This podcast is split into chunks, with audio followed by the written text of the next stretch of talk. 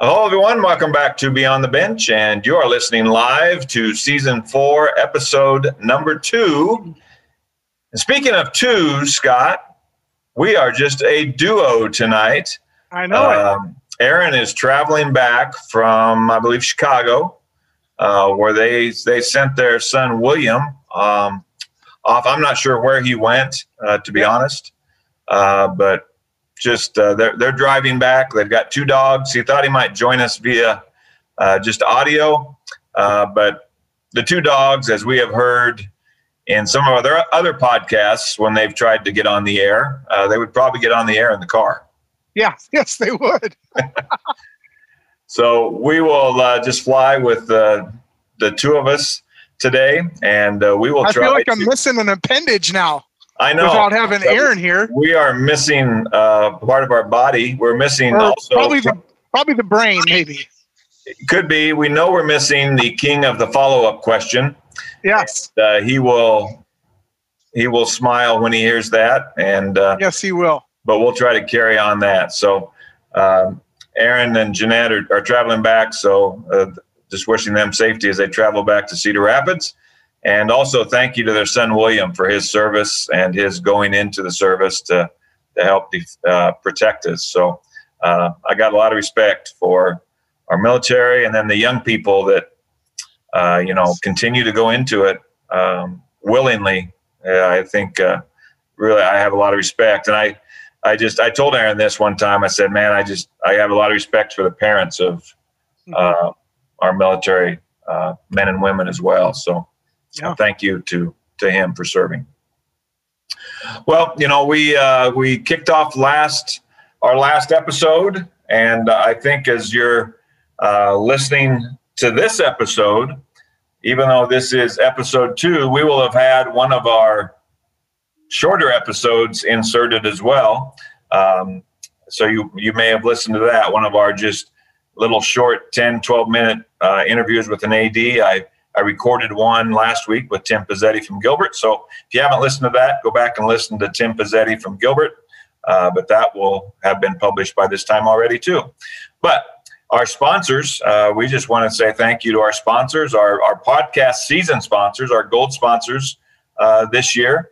Uh, Gipper, Superfan, Varsity Bound, and Hometown Ticketing.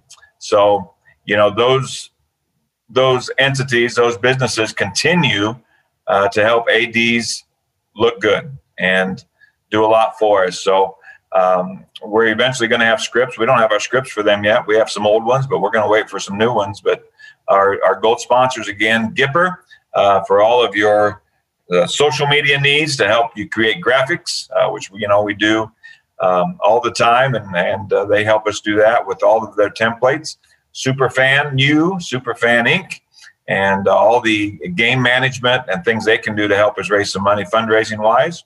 Um, Varsity Bound HQ, obviously Iowa based, uh, but kind of the centers, kind of the hub of what the Iowa ADs use uh, as far as you know, kind of they basically become our sports information department, as well as a lot of other things now that we have all of our forms from the Boys Association and the Girls Union there as well. So, um, you know, they're continuing to just create, roll out more and more things, and uh, their site is tremendous and what they help us do as well. And then hometown ticketing, and um, uh, we appreciate what they do. We look forward to working for them in Greene County. We work with them and have them as our ticketing source, and uh, look forward to working with them on that as well. Um, our silver sponsor, our episode sponsor, uh, Goat Fundraising. Uh, Scott, you and I, uh, you Yeah. hooked me up with them this week, and I'm anxious to receive the information um, and look more into that. But a great fundraising tool again. And um, Scott, maybe just speak again to that Goat Fundraising because that's brand new. Well, Yeah, Newton just kicked off this last week, and so Saw they're that. actually raffling off a Traeger grill. Yep. So Todd, I don't know if you bought your your raffle ticket yet. I'm you all, might I need to might be go- supporting Newton football. You- Uh, just yeah. a chance to win that Traeger grill. Another So yeah, so that's a so that's been going well. Um, again, it's an easy fundraising solution.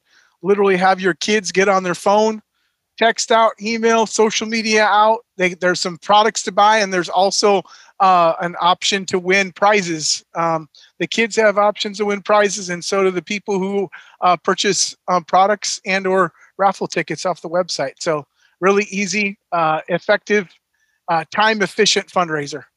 Yeah, I think so. I enjoyed my time with them, and I think it was really informative. And boy, the hour slipped by, but um, it wasn't a hard sell. I, I think the company's rock solid, and I think we're going to look into it uh, pretty seriously once I get the information. So, yeah, if anyone has questions about that, I think they should contact you, right, Scott? And you can get them. Uh, yep, I can head, get them hooked direction. up with Craig. Yep. Yeah. Yeah. Yeah. So um, get a hold of Scott if you're interested in some goat fundraising and finding out what that is. Doesn't hurt to sit through it, but I think it's it's uh, it's something I think we're going to look at doing maybe with our whole activities department and uh, just yeah. kind of taking some stress off. So contact Scott. He will hook you up and get you connected with GOAT fundraising. So, well, we are uh, honored tonight to have a, a very special guest and uh, those ADs that have been in into this for any amount of time and those that are just new to the profession uh, across the country. If you pick up a magazine, um, either the uh, the AD magazine of, of any sort, uh, you're going to come across our next guest. And his articles have been a tremendous help to me. I know they've been a tremendous help to Scott and to Aaron as well. Uh, so we're going to let uh, Scott lead in with our, our guest, and uh, then we will let's get going. All right, Dr. Hockwell, thank you for being with us. It's always a pleasure. Um, in my career, I've had the opportunity to read and learn from you on many occasions. So, uh, just for me, a personal thank you. Um, I know you spend crazy amounts of hours writing articles and sharing um, the vast knowledge that you have of athletic administration. So, um, just for me, uh, who's been an AD for a long time, I appreciate um, all the efforts that you have, and the hours you've spent um, basically educating edu- you know ads across the country so thank you. You're more than welcome. I appreciate it. Yes. Well tell us dr I'll just tell us a little bit about your journey uh, how you started you know where you went to school um, how it all came together and and now you're you know sharing with ads across the country. So where did the journey begin and where are you at today? Well, that the answer to that, Scott's going to be rather lengthy. Uh, no, no worries there are going to be some questions I think are, are quick and easy and concise. What I um, I don't want to go to each position I've been at. That would be that be disastrous. but but there are a couple illustrative stories that I think uh, would really be helpful. And so let's start that way. Um, I went to college in Western Pennsylvania, and my intention was I wanted to become a teacher. And at that time in history, the only way you could coach is if you were a teacher. There was no yeah. such thing as bringing somebody in off the street. So when I was graduating, it was a time in, in the US history in which we had a scarcity of teachers, if you can imagine that. And this wasn't locally, this was across the country. And so high schools were coming onto campus, literally spending the day interviewing prospective teachers one after another, and we might have six, ten high schools a day come on campus. It was crazy. And so every day I could get three, four interviews if I if that's what I wanted. So I interviewed for a, a position in southern New Jersey, Washington Township High School. And in doing so, um, the, the, assistant superintendent conducted the, the interview. And at the end of the interview, typical of any interview, he asked, Do I have a question or two for him?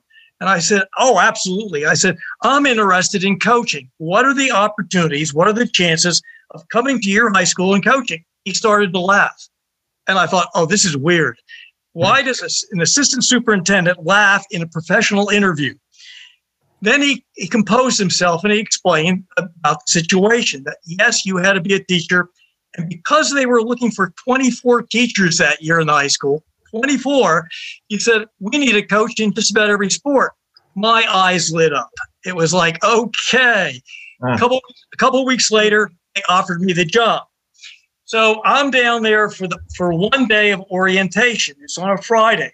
And I get a notice that the athletic director would like to see me. I had no idea who he was. I find his office, I knock on the door, and I said, I understand you're looking for me. And he said, Yes, come on in. I understand you would like to coach. Oh, yes, I do, sir. I would really like to coach basketball. He said, Whoa, whoa, wait a minute, son. He said, That's a winter sport. I've got to fill positions for the fall. He said, We would like you to be the assistant boys soccer coach. I said, Well, there has to be some mistake here. I've never played soccer a minute in my life. He said, you, are making a huge mistake here. Basketball, yes. Soccer, no. He said, No, no, no, no. You're a teacher, aren't you? Well, I had to think for a minute because I hadn't actually been in the classroom yet, but I, I concluded, yes, I was a certified teacher. He followed up. He said, Well, do you like kids? Of course I like kids. He said, That's it. That's all we need. You're a teacher. you like kids. You are our new assistant boys soccer coach. And I said, but I don't know anything about the sport. He said, oh, don't worry about it. I said, the head coach will pull you aside 10 minutes before every practice and tell you what, what he's going to do, what you have to look for, and you'll go from there. Every day he'll deal with you. He said, oh, bring the change of clothes because Monday after school you start. Okay. That's how I got started coaching. Yeah. So in the winter, I was the freshman boys basketball coach. Now, basketball is what I love, and that's great. In the spring, I coached tennis. So here I am right out of college. I'm coaching three sports, two of which I don't know anything about. and so the next, so at the end of the near the end of that year, the head soccer coach leaves to take a college position, and and rightfully so because he was he was very talented. He knew the game. He deserved it. Guess what? They elevate me to the head soccer position after this after this one year of listening to everything he had to say. Oh, it was a crazy time. So in the winter, I go from freshman basketball coach up to JV. So we're about three games into the season. And I'm working for a head coach who is extremely knowledgeable, very, very good head coach. But his first name is Pete. Pete was not a very verbal person. Pete was a very straightforward, blunt individual. so right at right after practice, after three games in, he says, "Where would you like to be in 15 years?" Now, he's not referring to where do I want to live. He wants to know in my career, where do I want to be in 15 years? Now, at the time, I'm between 22 and 23 years old. I had never thought about this. And so I'm stumped. I am dumbfounded. What do you mean where I want to be? So I remind him. I said, Pete, in case you don't remember, I coach soccer. I'm your JV basketball coach. I coach tennis and I teach five classes a day. I'm having the time of my life. I'm thrilled. Pete, straightforward, says, I didn't ask if you were happy. I asked, where do you want to be in your career in 15 years? I have no answer. Pete says, listen, things don't happen by accident. If you want to go and aim for something else later in your life, in a career, you have to take concrete steps to get there. So, do you have a plan? No, Pete, I don't have a plan. I've never thought about it. I'm 23 years old. So, Pete lets it drop. We come to the end of the season, and Pete asks me again, he repeats the exact same question. I am not much better prepared. So I mumble and stumble and say something to the effect gee, Pete, maybe, just maybe, someday, well, perhaps, maybe I'd like to be a head college basketball coach. Pete, in a straightforward manner, says, well, at least you have a career objective. That's a start. now, he says, what are you going to do to get there? What do you mean, what am I going to do to get there? He said, well, you know, being my JV coach isn't going to get you to your career goal. So, what steps are you going to take to get there? I have no idea. He just hit me with another one where I am totally dumbfounded. How am I supposed to know how I'm going to get there? So, weeks go by, and it's now mid April. Pete calls me down to his office, and he's, oh, and again, there's there's no preliminary. There's no, hey, how are your classes going? How's tennis going? None of that. He just gets right to the point, and he said, Hey, I made a couple phone calls for you and I got you an interview. I said, You did what? You did what? What just do you mind if I ask where I'm going for this interview and what I'm what and what I'm about to interview for? He said, Oh yeah, that's easy.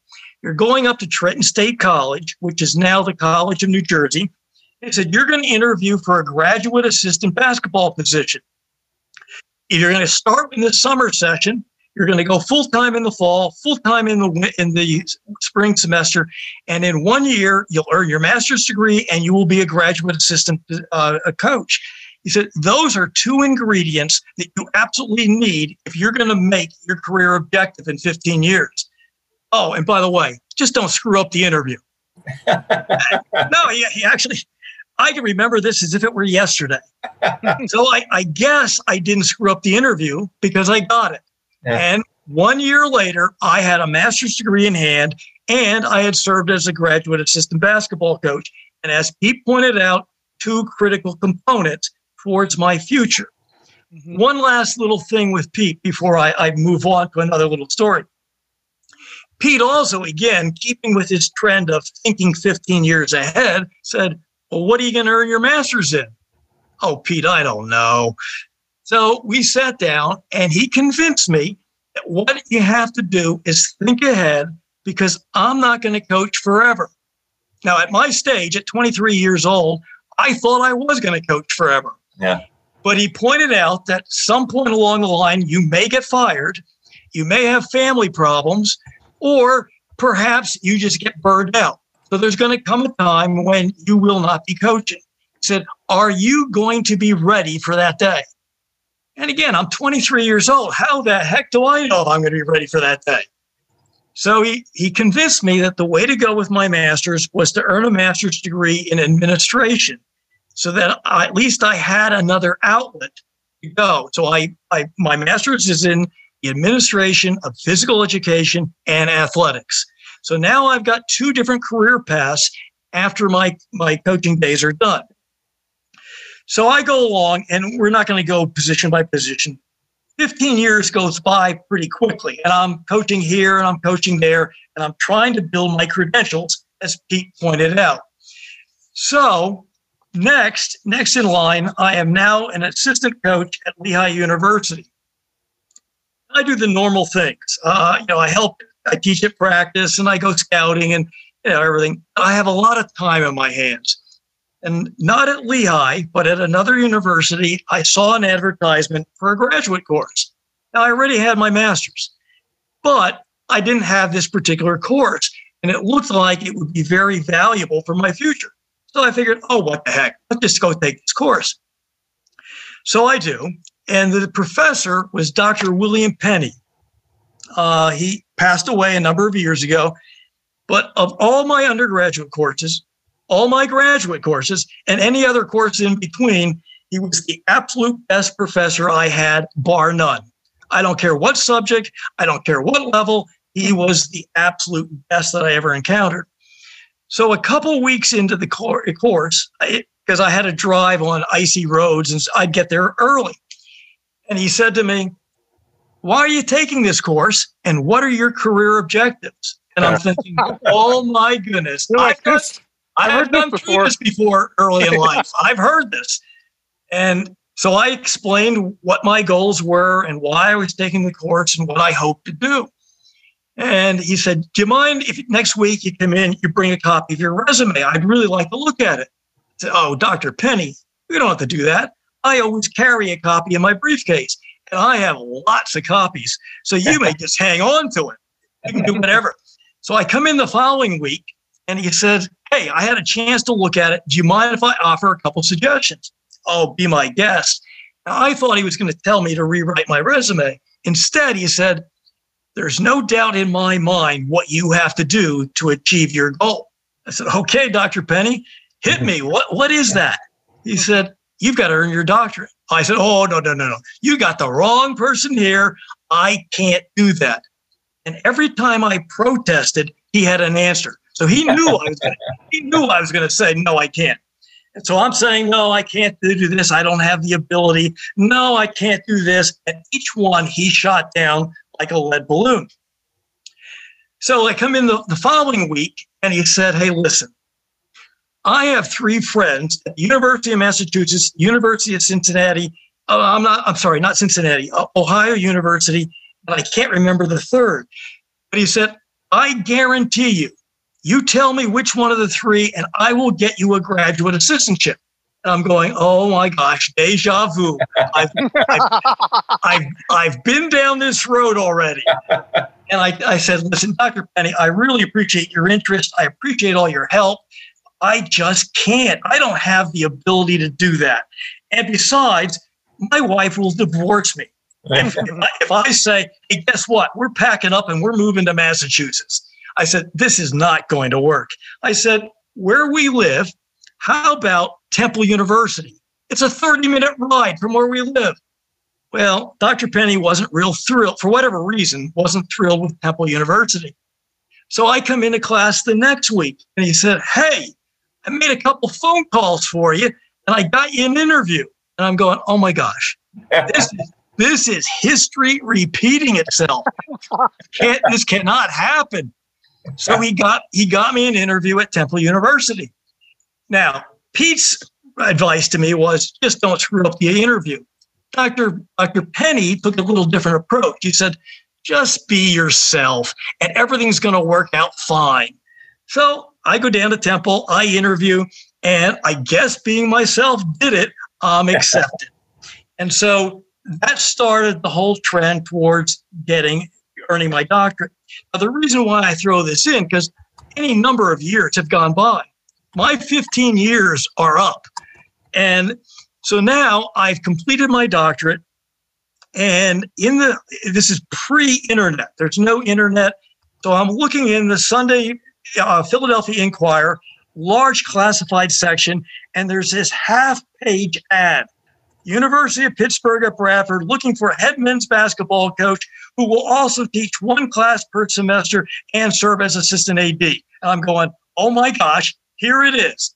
Hmm. I apply, I interview, I get the job. So now I'm on the job a couple months. And as a new faculty member, a new coach, once a week I have I'm obligated to meet with the dean of students just for him to ask, ask, hey, how are things going? Do you have any questions? And most of the time it's like, no, what are we going to talk about?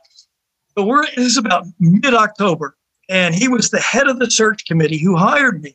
So I figured, what do I have to lose? I've got the job.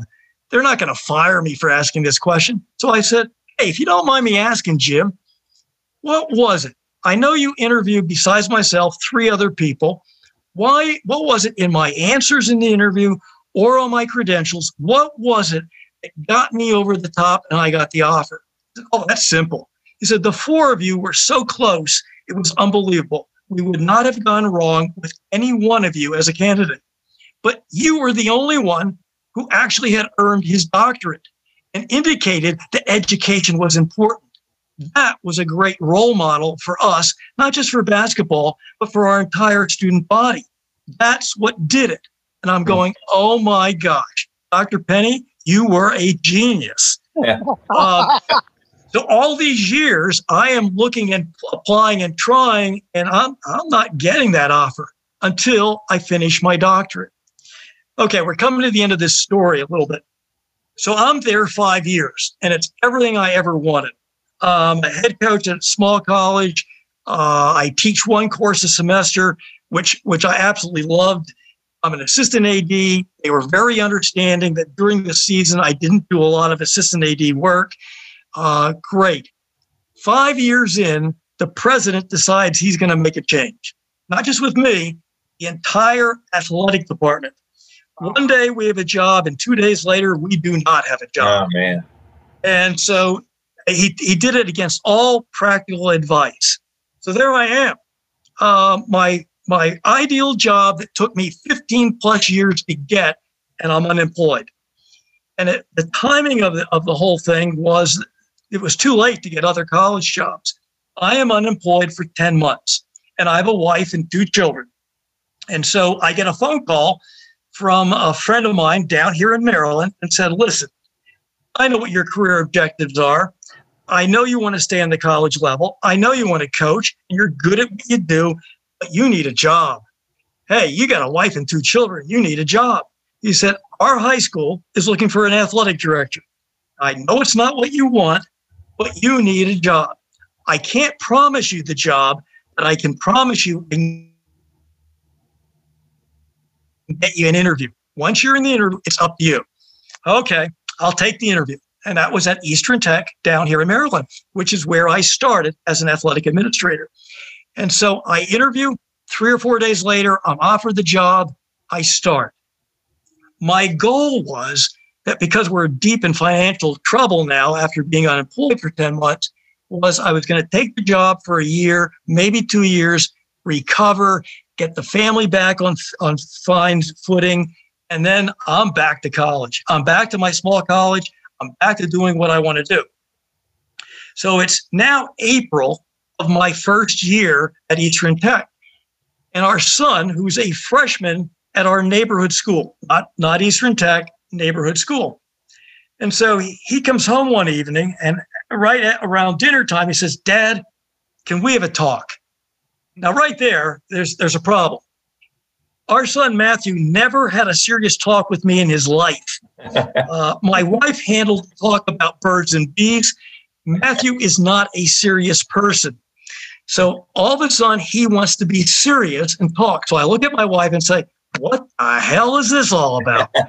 so after dinner, he, he says, Dad, I don't know if you noticed, but I had a very good basketball season this year. Matthew, as a freshman, started on the JV team at the local high school, and that is rare in our area of the country. Freshmen just don't start. Matthew did and had an unbelievable season. So I said, Matt, yeah, I did. I did take notice. I, I noticed you had a pretty darn good season. And he said, and he said, Dad, you probably didn't notice. I got good grades. Oh, Matt, I noticed that. Oh, yes. I looked at that report card and I double took. I read it several times just to make sure you were my son. Yes, I know you were getting you were getting A's. And this is the first time in his life he ever got A's. He was he was very an intelligent kid. He was content with C pluses. Why should I work when I get a C plus? So I said, "Oh my gosh, yeah, you got A's." And Dad, one more thing. I don't know if you noticed, but the first time in my life, I'm happy getting up in the morning and going to school. I said, No, I didn't know that, Matt. He said, Listen, Dad, I know what you want to do. I know your career goals, and I'm all for it. I loved when you were at Pitt Bradford, but I'm asking you, please don't take another job and move. I, for the first time in my life, I'm happy in school. I'm going, oh my gosh, oh my gosh. It didn't take long. And I said, okay, Matt, I promise I will not look and take another job. You can finish high school here. Well, we have a daughter who's three years younger. Even though she wasn't involved in the conversation, two or three years later, she knew about the conversation. And so she comes running to me and saying, Hey, how the heck can you promise your son and not me? And so she lays out all the reasons why she shouldn't move. I said, Jen, you're absolutely right. Um, a, a, dad just can't make a, a, decision for one child and not another. So I promise I will not pick up and move the family. Well, by the time Jen gets to college, it's eight years later now. So now I decide, okay, it's my turn. It's my turn to get back to that small college level and do what I have set out all my life to do. I'm applying everywhere that I can hear of a logical opening, and I'm not getting a single interview. I mean, not a single interview. And I'm really down in the dumps. And so I go to a friend of mine who was a college coach, and I said, I just don't understand this. I'm not even getting an interview. And he said, Listen, there's a logical explanation. I said, Okay, give it to me. He said, The logical explanation is you're not considered a viable candidate any longer. You've been out of it for eight years. There have been others who, all the time you've been out, they've been coaching, they've been building their credentials you haven't. And so you're you're old time news. He said the only way you're ever going to get back is if you start at the bottom again and build your credentials. Well, I started doing the quick math of how old I was, and I said, "Oh my gosh, I don't have that much time. I can't do that." And that's when it realized, well, I realized that, eh, eh, and even during this time at Eastern Tech, I think I'm doing a pretty darn good job of being an athletic administrator. But my time as a college coach and a college instructor were over, and I wasn't able to get back. So both Pete and and Dr. Penny were responsible for me to be able to weather through these different things and make it to where I was. So, all told, my career went 41 years, and I finished the last 17 years as a high school athletic administrator. And it was all because Pete prepped me for this, told me about my master's degree, what I should be doing in order to prepare, and then of course Dr. Penny put it over the over the edge. So my career went a long time, and kind of, it's not probably what your normal common journey is, but but that's where I wound up and and how I got where I am. Wow, thank you for sharing. That was awesome. Yeah, we we love to hear people's stories, and uh, yes. that, that's what makes I think everyone's so unique.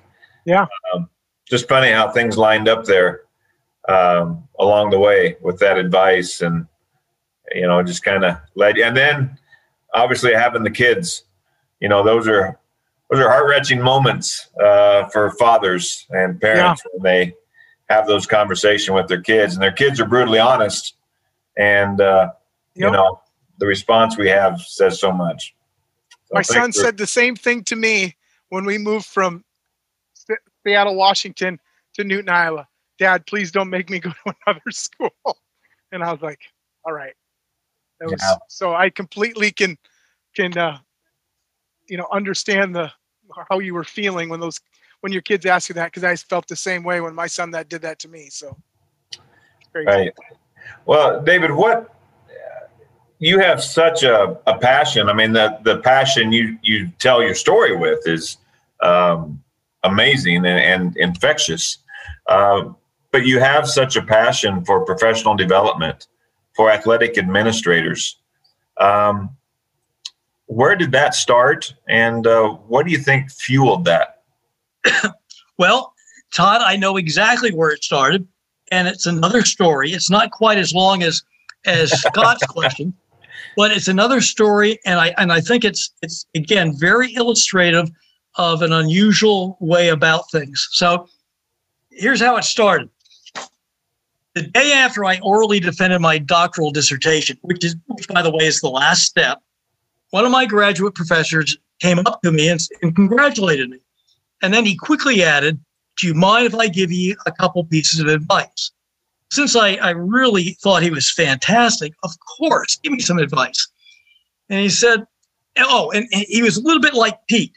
Uh, he didn't mince words. He was a very straightforward person. Now, he was, again, a great professor, but he didn't play games. He, he whatever was on his mind, he told you.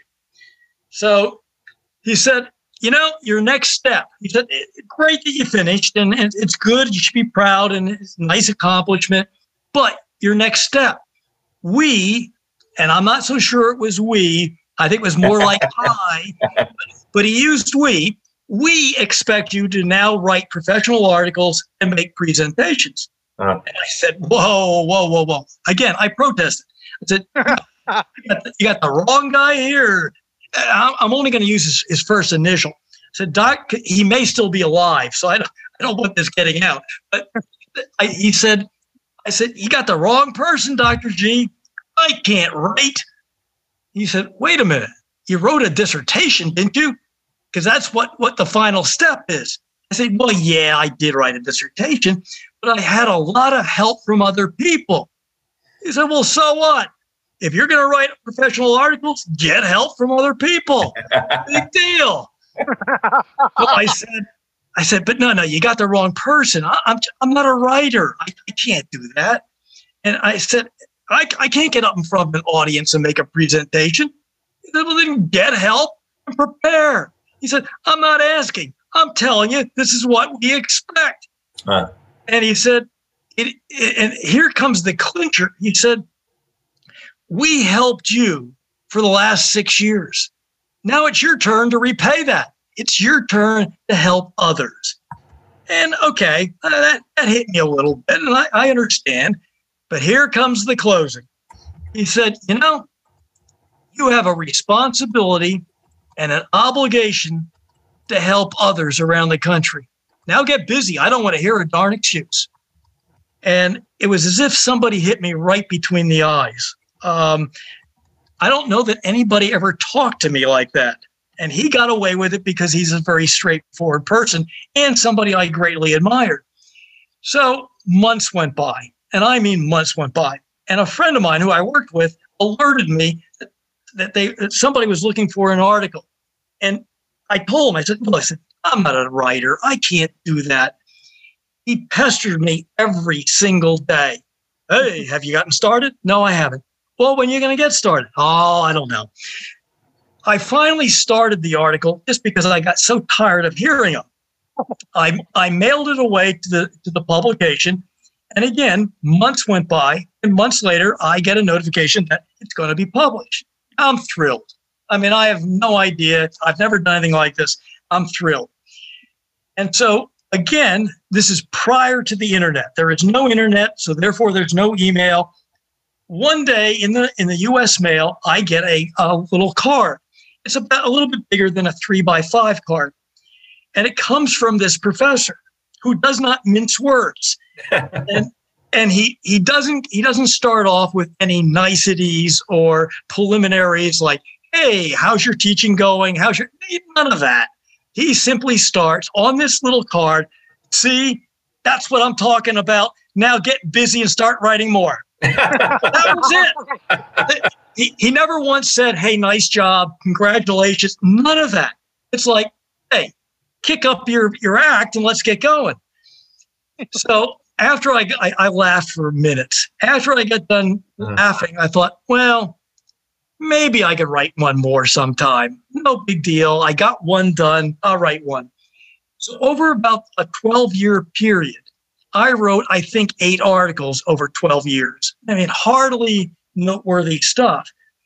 And then another incident took place, and I was offered the opportunity to write a weekly, not a week, a monthly column for Coach and Athletic Director magazine. So it meant going from one article every other year to writing 10 articles a year. And that's how it escalated. And it took me a number of years to understand what Dr. G was talking about. And I'm going to interject a little personal story. That's our, our alarm, cl- our clock going off. Um, my my I had great parents, not good parents. I had great parents, and, and they always raised my brother and I with maxims and stories and and so forth. So we, we might have been I don't know 11, 12 years old somewhere in that age group. And one, before Christmas, one time they they hit us with, you know, it's always better to give than to receive. And my brother and I are looking at each other like, who the heck are they trying to uh, it's better to give than to receive. So it took me into my early adulthood to understand that. Well, it took me 12 years of Dr. G and my friend to understand that if I wrote an article, if I made a presentation, I could help others. And so then the internet comes along. And so now when I write an article, I hear, I get an email saying, Your article really helped me or may I ask a question?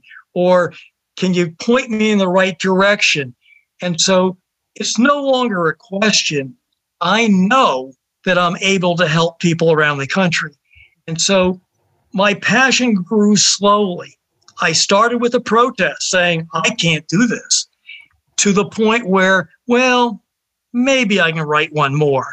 To the point where my last couple years at Loch Raven High School, I was producing 35 articles a year, which is a heck of a lot. Yeah. And I'm, I'm still working my 15 hour days and Saturdays and everything else. Now I've cut back. I've cut back to 26 a year. So it's it's it's kind of just, kind just 26. Yeah, I know. I I, pro- I probably should get I should get a little more busy.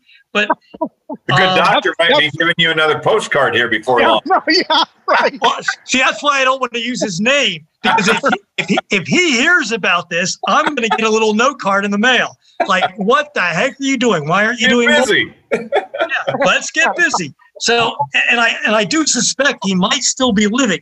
If he is living, he would be in his mid 80s or late 80s. I don't want to take a chance that he knows that this has taken place. But so, so your your question was, how did it develop? Well, it developed slowly but it is at a point now where it is a passion. Um, without being conceited, I know that I help people. And just the fact that I know that I'm helping people just keeps me going. Uh, one email, if I get one email from an article, then I'm good for the next two weeks. Yeah. Um, so it so it, it start so it started slowly and built and built and built to the point where it is. I, I'm going to follow up with a, a question there, if I can. Um, and I think it, it just comes with advice to a young AD who is got something on his mind to do. M- might be writing an article, might just be whatever, might be starting a new a new new something at their school or doing something that's never been done before. Um, what what's your advice to a young athletic administrator, young AD who wants to start something new? I, I, have been in that position, and, and, not just writing articles or whatever. It's, you know, don't be so resistant. Um, I resisted for a long time, and I argued, and and I guess one piece of advice would be listen to others. Um, Pete and Dr. Dr. Penny, I didn't know the term at the time. They were my mentors, mm-hmm. and they they knew a heck of a lot. And if I had only maybe been a little more receptive a little earlier, um, maybe I wouldn't have had as much angst as I went through. Um, and if, if some if somebody, for example, asks you to initiate a new program or write an article or whatever it may be, they probably have enough belief in you that you can do it. Right. Um, so so what it, what you have to do is believe in yourself. And and I'm guilty of that. Again, I, I went almost 12 years before I realized, like, okay, I guess I can write.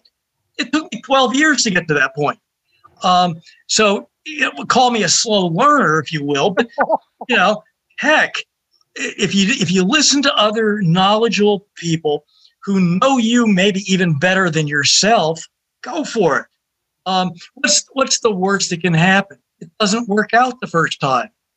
Any number of people have failed. At, again, I was unemployed for 10 months. Not that I think I did anything wrong to be unemployed, but you know, you you learn a lot about yourself if you're unemployed for for 10 months and how you have to pull yourself up. There were there were days I, I was pretty darn angry during that time. Yeah. But that that doesn't help you. You've got you've got to keep going. So so I guess one quick off the cuff piece of advice is believe in others. If they believe in you, give it a shot. Yeah. Uh, yeah, that's awesome. Thank you. That's good. Oh, you're welcome. Great stuff. So, Dr. Huck, you talked about a little bit of, about it already, a little bit, but what is the most rewarding part about writing and contributing articles or speaking at conferences? What do you find the most rewarding? You're, you're Scott. You're you're absolutely right. It, so this will be a, a relatively short answer because because sure. I've part I've partly touched upon it. Yeah. I know I'm helping others. And I don't mean that in a conceited fashion. No, no, I know you don't. I, I, I abs- when I hear, about, okay, let's go to, a, instead of an article, let's go yeah. to a presentation. Yeah. If I'm making a presentation and you guys have been at the national conference, yeah. any number of individuals will come up to me later saying thank you or can you send me more information or so it takes the guesswork out. I don't I don't have to guess if I'm helping somebody. I know I'm helping somebody. And so in the understand that. And I mean that sincerely. Sure. In, in, my first 12 years, I didn't, even though Dr. G said, hey, come on, this is your obligation and your responsibility. It took me a while to really understand that. Um, now, now it's it's I under I it's totally understandable. A couple weeks ago, and, and this will tie in, and this will be the last part of, of, of your question every once in a while, I have to evaluate myself, what I'm doing. And for example, my wife constantly asks me, why are you still writing articles? Uh, no, really. She, I believe it. she, she, she does this all the time. So a friend of mine a couple of weeks ago, I said, you know, maybe, uh, okay, I'll, I'll, um, there's nothing wrong with this. In a couple of days, I turned 75. And so I said to this friend, I said, you know, maybe at 75, it's time I just shut this down. And and and, and he no, don't do that. Don't do that. well, no, that's what, exactly what he said. He said, "You're an idiot." now, this is this is not the first time he's called me an idiot. Um, but he got to the point. He said, "You know, this is who you are." It took you a long time to find out who you are. And it took you a long time to figure out that you can help people. Why would you shut it down now? So, in all honesty, at some point, I will. I have to. At some point, I won't be able to find the words. At some point, um, I may repeat things. At some point, it's not going to work. I realize that. But his his message to me was you're not there yet. Yep. So keep going until you hit that point. And and so I'm hopeful if I don't recognize it, somebody taps me on the shoulder and says, okay, now it's time. Now it's time to step aside. But as long as I can continue to help people, then there's nothing really more to ask. That's that's my motivation.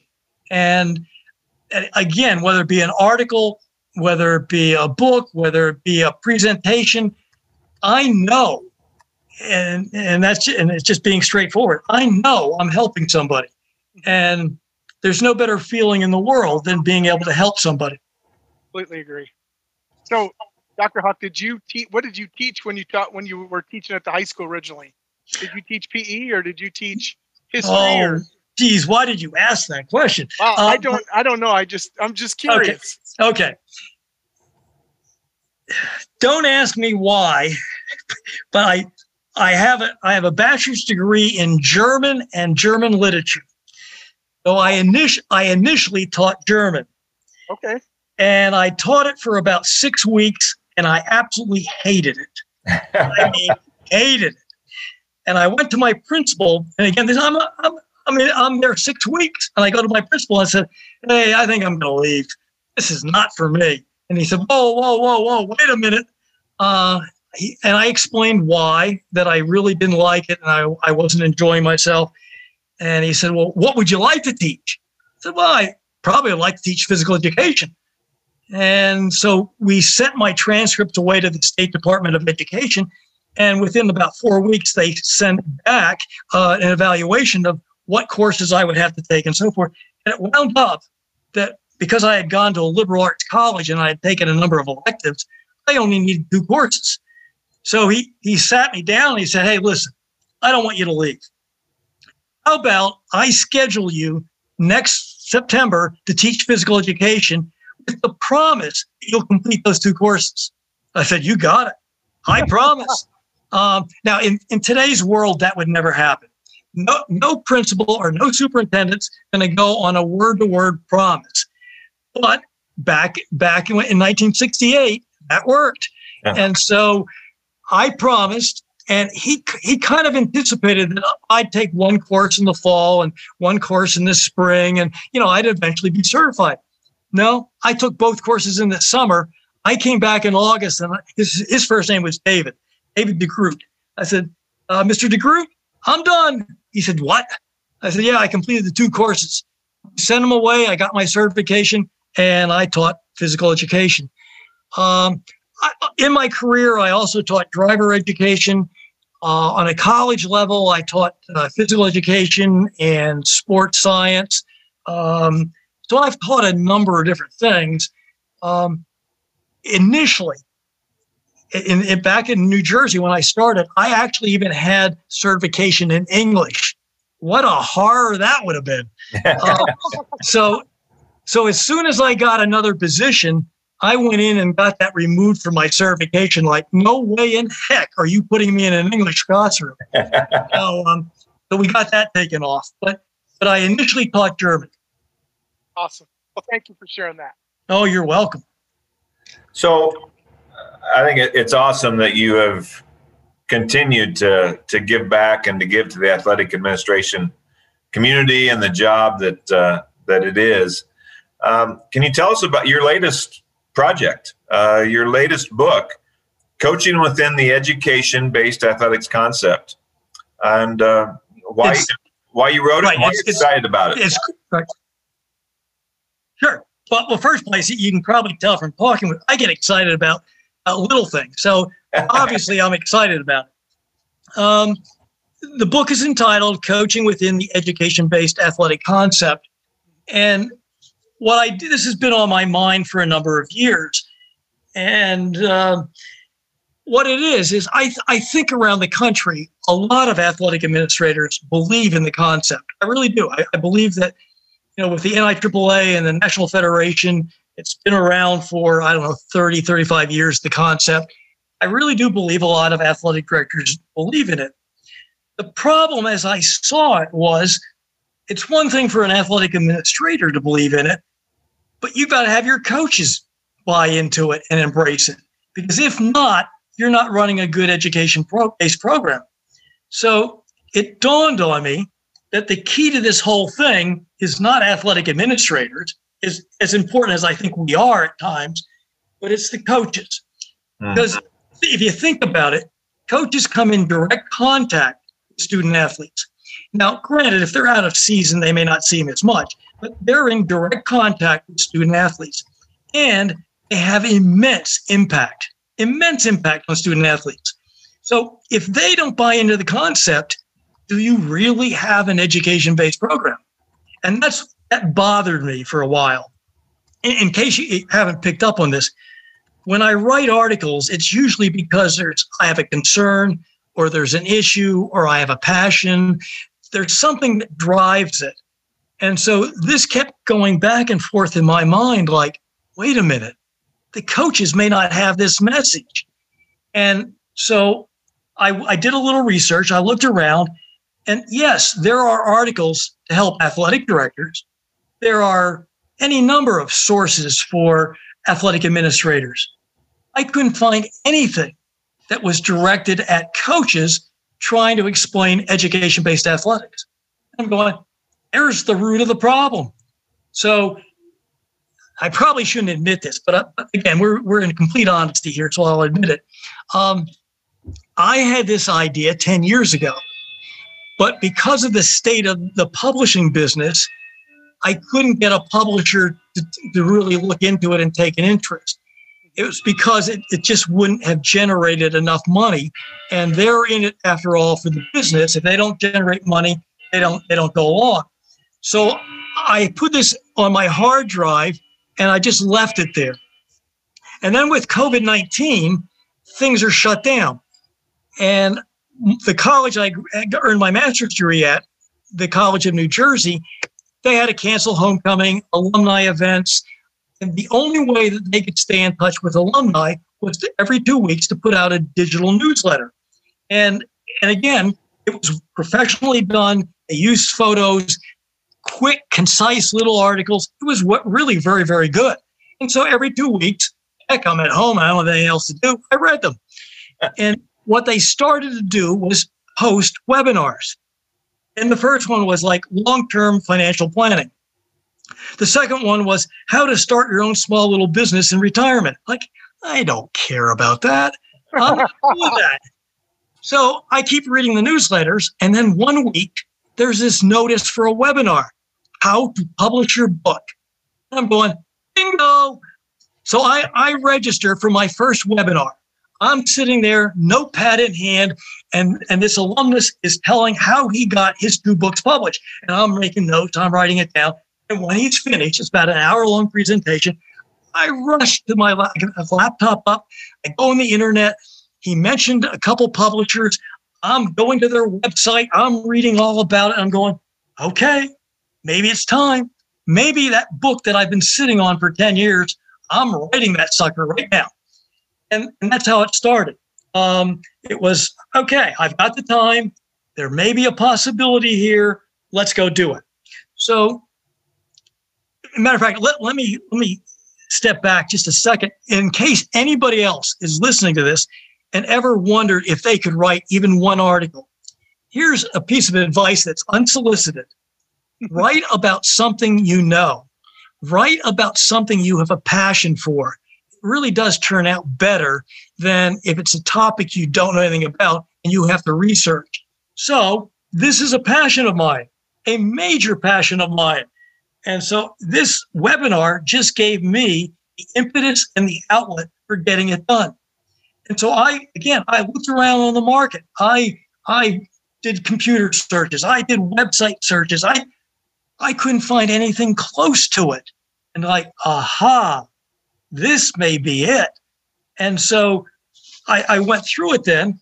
And I don't know some of the chapters in, in the book are, are earth shattering, but it was common sense things that I thought coaches should really know. So, like the opening, and I'm not going to go in order or anything, but the opening chapter is maybe I better explain what education based athletics is, mm-hmm. why it's important, what's involved. And that's what I do. And then I also touch upon there hey, a coach plays a role in this. So, and I didn't want to make, I'm not trying to make them feel guilty, but hey, listen, listen, guys and gals, if you're coaches, you play a part in education based athletics. So then there's, I have a chapter on how to relate better to, to players. If you're going to be an educator, you better be able to relate to players and how to develop student leadership and uh, unique educational opportunities that you use. On a coach's role in sportsmanship. Hey, coaches play a role of influencing athletes, fans, and parents. Better understand that. Even if you don't necessarily agree with it, your athletic administrator expects you to do it. So let's deal with that. And so I go through the whole thing and I finish. The last chapter is what's your legacy going to be? And I, I deal with the fact and I and I use some personal experiences. Again, I started well, I started in 1968. I still get Christmas cards from some of the players I coached. Mm-hmm. If you don't think that there's an impact there or a relationship there, then something's wrong. Um, some of them I, I've heard back from 30 years, 35 years. So if you go and look at seasonal records, they may not be able to remember what their seasonal record was. Now, in my coaching, we won two, two state championships, one in soccer and one in basketball. Obviously, they're going to remember that. But they may not know year to year what the record of the team was. They're not going to remember scores of games. Heck, I can't remember them. Mm-hmm. And so, what they will remember years later, and there's no set time limit on it, they're going to remember funny things that happened at practice. They're going to remember that that corny little phrase that as a coach you always used. Oh, and I had a couple of them. And trust me, my, my players remind me all the time. And there's there's one in particular that I cannot share live. um, so they, matter of fact, my, my one basketball team, and I don't know where they found it, some novelty store, they found a tie, a necktie with this phrase on the necktie, and they gave it to me. I don't, I don't, I don't dare ever wear that necktie. Um, so in any event, players aren't going to remember that but they're going to remember did you care about them? They're going to remember did you help them in any way possible?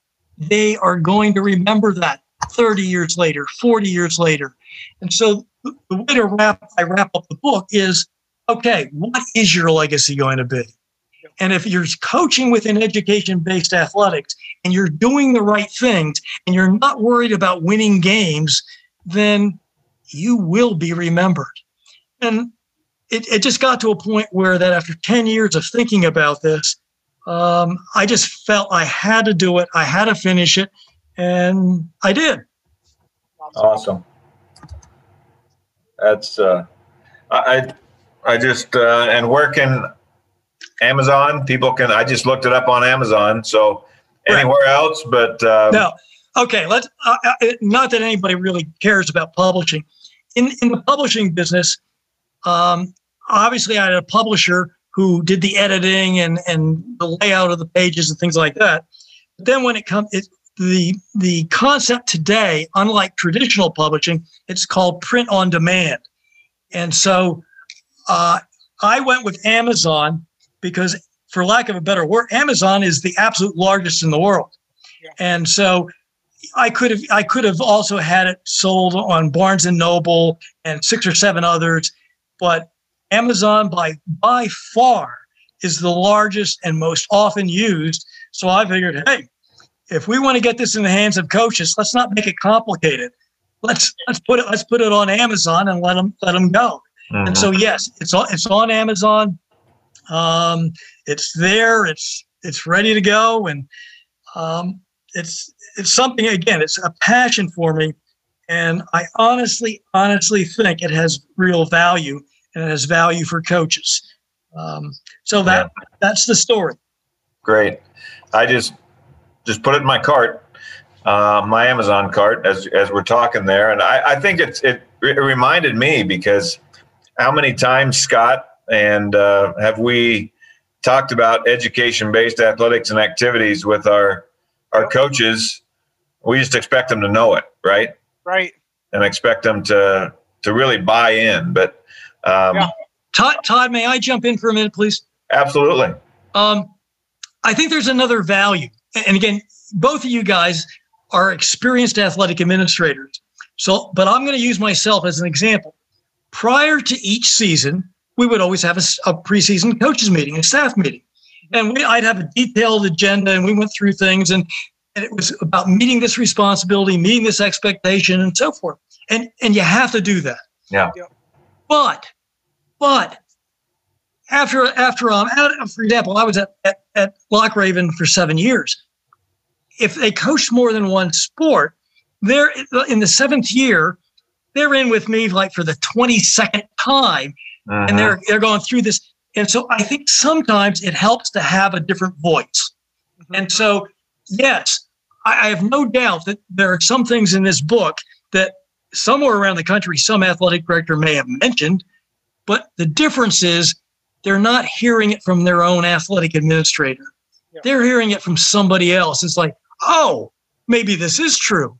Or, oh, maybe I better pay attention to this. Because uh, again, I, let's go back. I had a great staff. I really did. I had uh, I had 65 paid positions. I wouldn't have traded 62 of them for anybody. Now there were three that I, I gladly would have put out on waivers. But, but in any event, they would they would hear me all the time and and again, I would put out periodic reminders and emails and memos, and and, and again, they would go, oh, here he goes again. Yeah, here he goes again.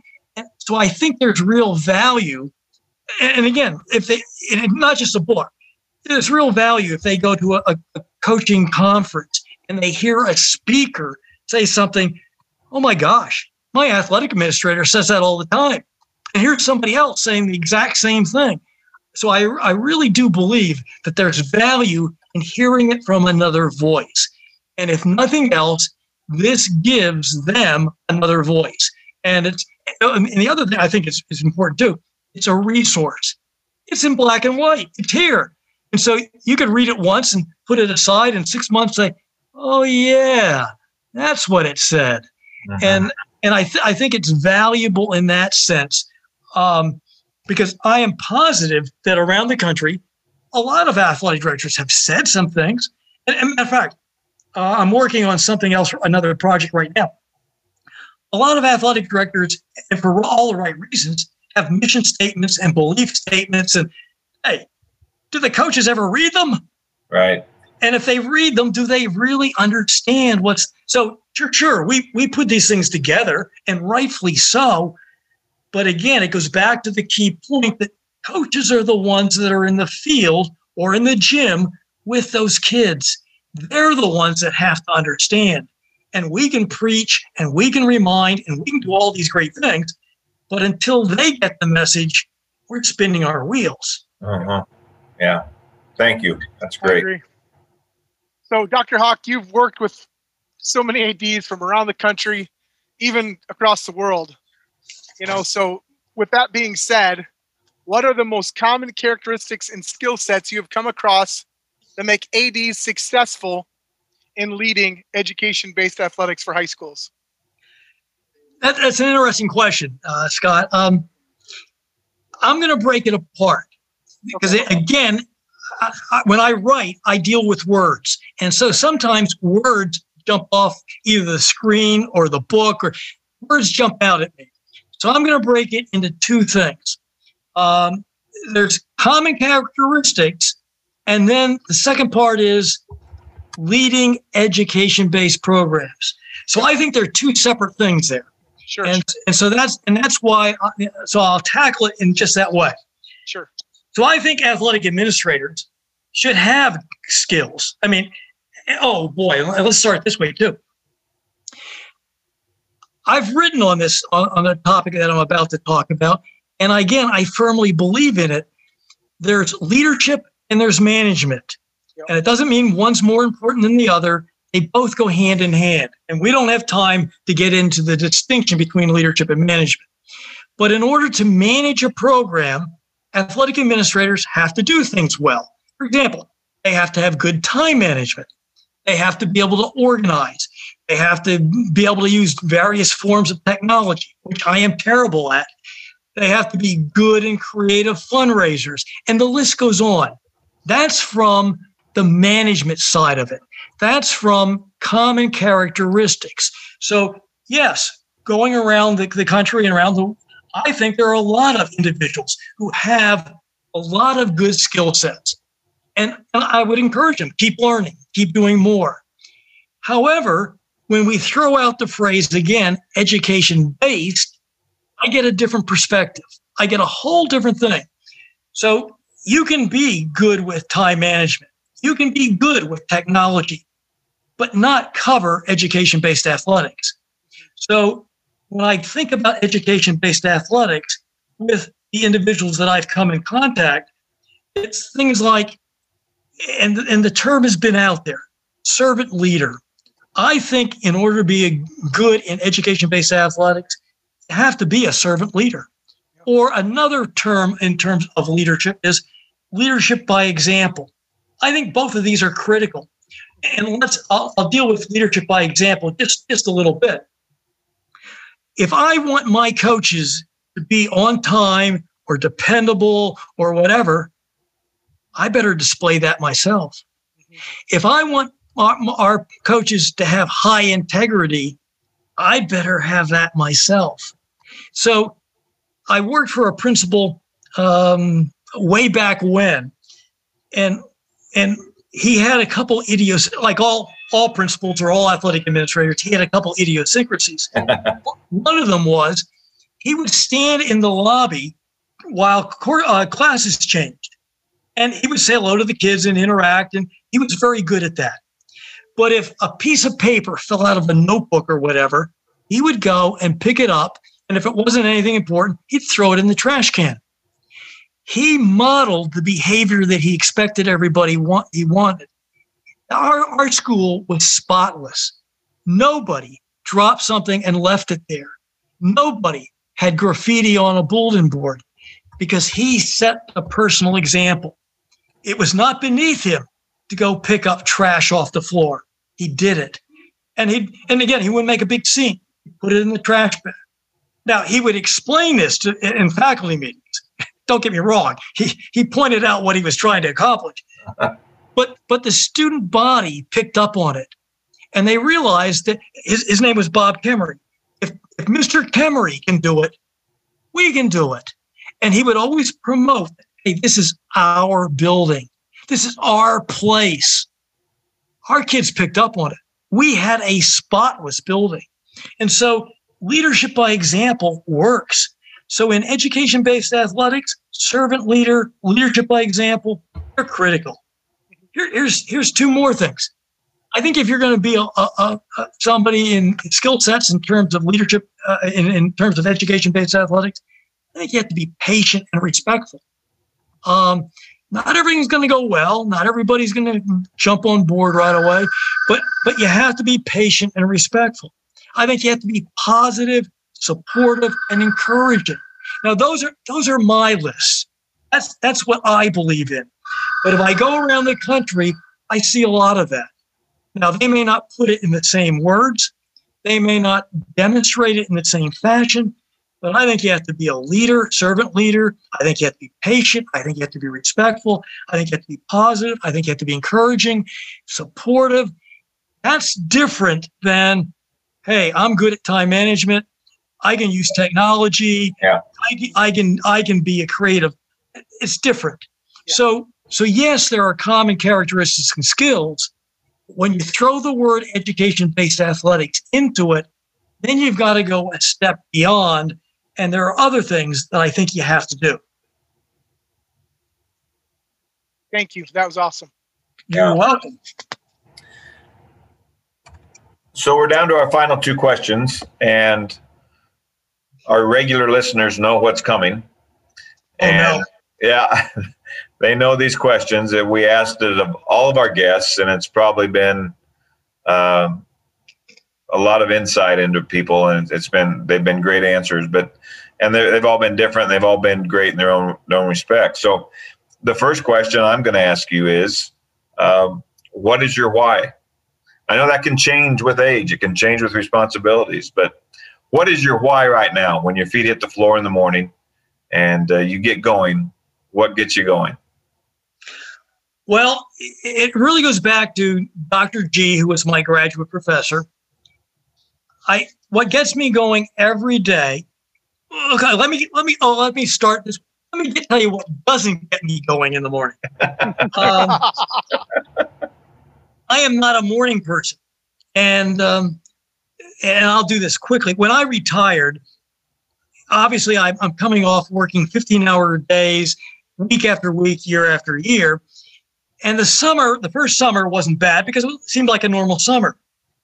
But then we get into August and particularly in September, and I'm sitting at home and I go for my morning run, but that's only so far. And I come home and it's like, what the heck am I going to do now?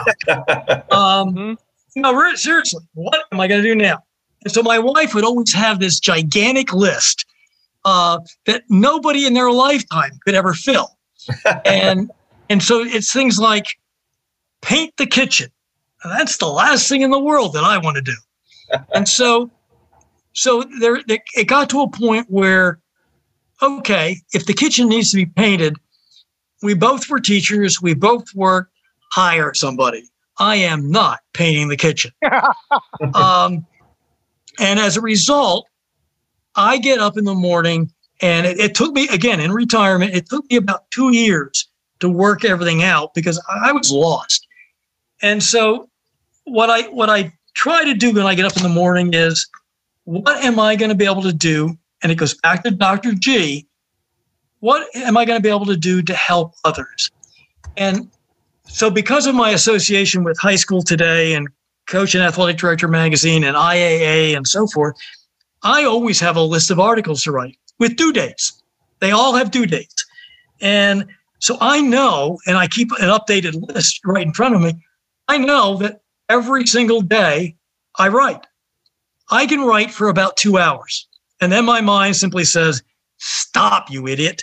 Um, and and again, if I if I if I persist, if I stay there any longer, nothing of any value comes out of it. At that point, I might as well walk away. So my day, and I don't write at the same time every day, but I write every day because I know it's helping somebody. And it ties in with two words. Again, I go back to the friend that, that told me not to step aside, and that is it provides me with purpose and meaning. Yeah. So when I get up in the morning, I have purpose. I know where I fit. And unfortunately, I think there are some individuals who don't have a clue where they fit in society or in life or whatever. Well, I'm lucky. I found where I fit. I found that I can help. I found that it makes a difference. And so every day I will find time and I will write for a minimum of two hours. And trust me, uh, with my list, I still have a lot to write. And and so as a consequence, I need, and, and my friend was absolutely right. His exact quote to me was, You need to do this. This is who you are. And that's pretty heady stuff. Mhm. And and I listened to him very. First place, he's a very good friend. I listened to him carefully, and he's right. It is who I am. I'm not a. I'm not a, a kitchen painter. I'm not a bathroom painter. Um, I, I'm now. I, I do take. I step back. I do mow the lawn once a week to appease my wife. but other than oh oh, that's worth a quick story, and then we'll get to your last question. We down in our area, we have 90 degree weather from July through August. I mean, that's that's, that's part of life, and we have um, a little over an acre and a quarter. So I have to get on a lawn tractor and go mow it and so forth. And uh, so it's 90 degrees. I'm out mowing the lawn. My wife is standing in the air conditioned house, looking out the dining room window, watching me mow the lawn. And so I, so I come in and she says, she looks out the dining room and says, You missed the spot. oh, yeah, right. Okay. So my explanation is listen, next week when I go out, it'll be a little higher and I won't miss it. so I, I don't get up in the morning to mow the lawn. I don't get up in the morning to paint the kitchen. And and by the way, I'm not knocking that. If somebody gets, gets something out of that and that's important to them, go to it. That's not me. So my why is I can still help people. And I take Dr. G seriously that it's my responsibility. And it provides me with the two key words purpose and meaning. Purpose and meaning. I love that. Thank you. So, our last question, Dr. Hoch. If you could go back and talk to a young David Hoch and give some advice, what would it be? Oh boy. Um, I was hoping you weren't going to ask me that question. Um, so I, I, think here's what it would be too. I think because I heard this phrase several times. Hey, can I tell you a couple of things? yeah, yeah. I, I, it's funny. Um, let, let's start this way. I don't often look back. Uh, I am very much a now in the in the present and future person, and so since I'm always working on something, or I have something on my schedule, I really don't look back. Um, and then to tie in with that, I really do believe that as you go through, and, and we all go through stages in life. Um, do I know a little bit more now at 75 than I did at 23? Oh heck yes. Come on now. That's that's that's part of evolution in life. But I think at that time, as a 23 year old, I have to take the information I have at hand, analyze it, and make the best decision I can. And now, 50 years later, I can't go back and say, you know, that wasn't the best decision because I've had a, I've had 50 some years more experience. So I, I try not to do that. Um, so there's one more, let's say, let's call it a little caution. I think in athletic administration, however, we should always evaluate what we're doing. You know, I don't care if it's um, game management or uh, a new initiative or whatever it is. You want to look at it and say, could we have done better? What could we have done better? How should we have? Yes, I, I, I firmly believe in that. On a personal side, I try not to do that. But having said that, I want to give you an answer. So I'll give you an answer. Um, I, I, I think what I would try to remind myself is again, my dad gave me great advice. And it was like, oh, well, here goes dad again. And I didn't always pay as close attention. I think I'd pay a little more close attention. Likewise, Pete, Dr. Uh, Dr. Penny, there have been a couple people in my life that had great advice, wisdom, knowledge. Maybe I, as a younger, I should probably embrace it a little quicker, listen a little, little harder, and not. And, and I use this throughout, and I, I protested any number of times. No, I can't do that. Maybe I should just listen a little bit more. Um, now, am I going back 50 some years to listen more? No, I'm not doing that. Um, but but any number of people have given me sage advice, and if I had only incorporated it and listened, maybe I would have bypassed a couple little hurdles. And there's there's a there's an expression that I really really love, and this is probably a good time to interject it. I don't believe in the word luck. I think luck is the residue of hard work. And so that came from my dad. And so growing up, there was no such thing as, well, you got lucky. No, no, no, no. You didn't get lucky. It's because you prepared, you worked hard.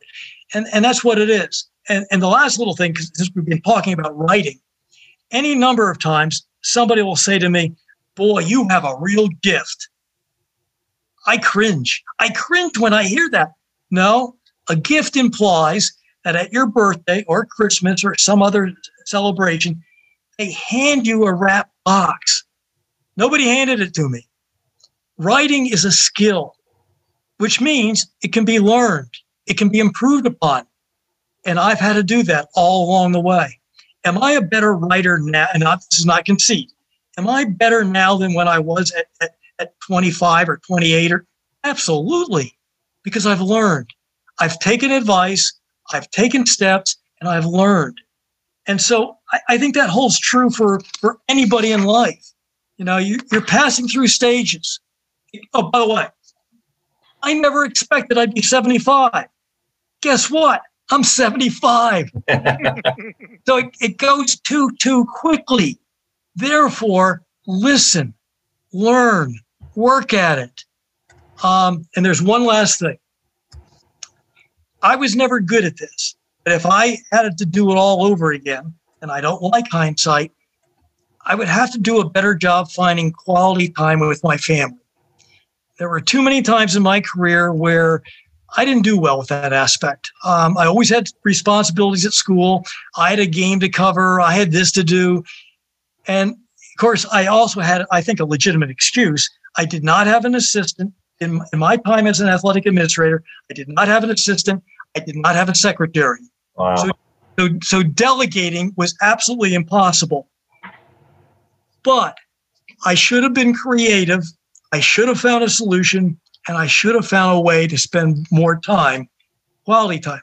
Now, in retrospect, our two children still love me, and my wife still loves me. Even though I don't paint the kitchen, she still loves me. Um, so, how that worked out without spending quality time with them, I don't know. So, so Scott, in, in answer to your question, I would probably tell myself at an earlier age, I've got to find a solution to that and I've got to listen more and I've got to take better advice. Awesome. Thank you so much. Great, great pieces of advice. Yes. Um, uh, just a final thought. Uh, Scott's going to kind of close us with a thought here, uh, this podcast, but uh, this has been fantastic. And you've, you've thrown a lot of knowledge our way and we appreciate the time you've taken and time out of your day uh, away from your painting and to, to be with oh, us. Wait a minute. oh, that's awesome. For, fortunately, my wife is in another room. If she heard any of this, I am in trouble. yes.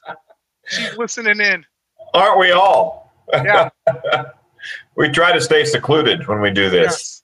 Yeah. So, anyway, thank you. Um, our listeners, and uh, I know Scott and I have, have, gained a lot of knowledge as well and uh, taken a ton of notes. So thank you for your your insight and um, continued success. And uh, thank you for sharing with us. Will you be in Denver this winter? Yes, very shortly. Yes, I will. I will be out for one or two days. Okay, we'll try Hopefully and we'll be able to uh, connect with you. Yeah, we'll try and say hi to you out there. Please do. You bet. Scott, how are you going to lead us or uh, close us out here tonight? Well, you know, it's I, I it's so crazy. Um, every time I you give me this, we have a somebody who comes on and really kind of just uh, really speaks to it. So I don't know how we do that. I don't know if it's a divine intervention or what, but um, this last week I've really been thinking a lot about this. I posted it on my Twitter account. Um, I wrote uh, a blog about it this um, this week. It's and and and Dr. Hoch talked about it tonight. It's that, you know, sometimes as ADs and as leaders, we have to borrow our belief uh, from other people because we don't believe in ourselves. And Dr. Hoch talked about it a lot tonight. He's like, I don't, I don't write, and he's probably one of the most prolific uh, writers on athletic administration in the country. And here's a person who said, "Oh, I don't write. I don't write articles." Mm-hmm. Now he's written a book.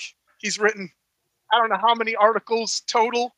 Um, I mean, something crazy. And so he believed because other people believed in him.